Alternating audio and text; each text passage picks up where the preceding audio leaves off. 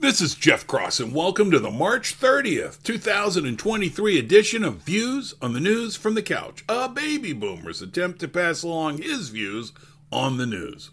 Quick hitters. Recent polling for preferences amongst Republicans for the nomination suggests that Trump is expanding his lead over DeSantis. That sucks. Some Gen Z are switching to dumb phones to achieve less screen time. In the UK, people have to wait until 66 to get their public pension.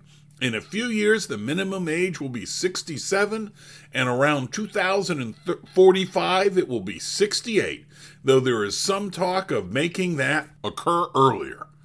In the hours before the state of Florida created a new board to govern the Disney district in Florida, Disney transferred via long term contracts many powers to Disney from the previous Disney controlled board. A court fight is coming.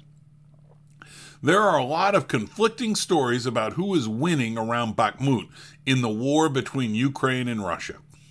Moving on. Homeland Security Secretary Mayorkas testified that assault weapons should be banned. When asked about assault weapons, he said an AK 47 is an example of one. Nope.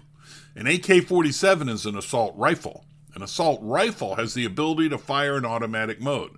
Assault weapon is an ill defined term with minimal meaningful distinction between a semi automatic rifle that is not an assault weapon and a semi automatic rifle that is an assault weapon. Further, when asked for a definition of an assault weapon, he talked about his years of experience as a prosecutor. Louisiana Senator Kennedy, who was questioning the secretary, stopped him and said his years of service was not an answer to the question of what is a definition of an assault weapon. The secretary then said he felt there must be a definition. I think the Secretary of Homeland Security ought to know these things. Of course, I think he ought to also know that the border uh, security is in awful shape rather than saying it is secure. Maybe some in the left wing media ought to fact check him. FYI, I'm in favor of gun control, though to do much that is meaningful, a constitutional amendment would be needed. I have been ridiculed for this next proposal, but I will say it anyway. Have an amendment, or two linked amendments, that only pass if they both pass, that calls for limits on guns, but also has some guarantees for gun ownership. Limit magazine size and some other fairly respect, restrictive measures. Me, I'd mostly get rid of handguns, as I see them as the most dangerous. And the amendment would limit abortions with a minimum and a maximum. And the maximum should be reasonable, not the current barbaric situation where some states allow abortions until the kid is in preschool. Okay, exaggerated. Nothing past a certain number of weeks unless the abortion is truly endangering the life of the mother. Few would like what I propose, but I suggest it might be better than our current system. And our founders designed a system where we are supposed to decide these things and not the courts. They are to interpret what we pass. Dominion Voting is suing Fox News over allegations against the network about the company's voting machines. An article by Alex Griffing is titled quote, this has to stop now, end quote. New bombshell emails show Fox News CEO warning fast checking Trump is, quote, bad business, end quote. All of that was the title. That seems bad. It is bad. You're a news organization. Go ahead and fact check. I bet the left wing will go nuts over this. But I'm pretty sure MSNBC, CNN, PBS, and the New York Times are not doing much in the way of fact checking the Biden administration. Ah, but that is probably different since they're the good guys. The Federalist has an article by Samuel Silvestro and Jay Richards titled Pumping Gender Bending Drugs into Kids is Even More Dangerous Than We Thought. Hey, you might say it's the Federalists. and you might think Jeff is a little too focused on this issue. Maybe so. But I view this issue, except for a few cases, as a combination of mass hysteria, groupthink, and child abuse.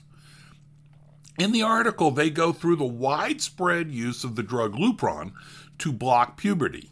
Evidently, its original use was for fighting prostate cancer, though some doctors were reluctant to use it unless the cancer was bad because of the side effects. Per the article, my sense is that the drug is used off label to pause puberty and that the side effects can be pretty bad. The article suggests there are not studies that show it works, but rather a medical consensus. If the, you read the article, you might wonder if the medical consensus is a few pushed it and others went along to be able to sit at the cool kids table. Other countries are urging caution in the use of the drug, and the article cites many examples of bad effects. But the Academy, American Academy of Pediatrics, per the article, says it is safe. The article links to a more scholarly article and makes this comment about the article quote, Last month, a stunning report in the British Medical Journal, written by a former editor of Ms. Magazine, argued that only a contrived medical consensus, not scientific evidence, props up wrongly named gender affirming care for minors. End quote. I think I made this comparison last summer. In a few years, we may talk about the time we are living in where minors are encouraged to butcher their bodies in a similar way that we talked about lobotomies from 70 years ago. Lobotomies were an accepted medical procedure. In fact, a Portuguese surgeon won the Nobel Prize for an earlier version of the ice pick lobotomy procedure. Thanks for listening to Views on the News from the Couch. If you like this podcast, please share with your friends. If you did not like it, please share with the rest of the folks you know.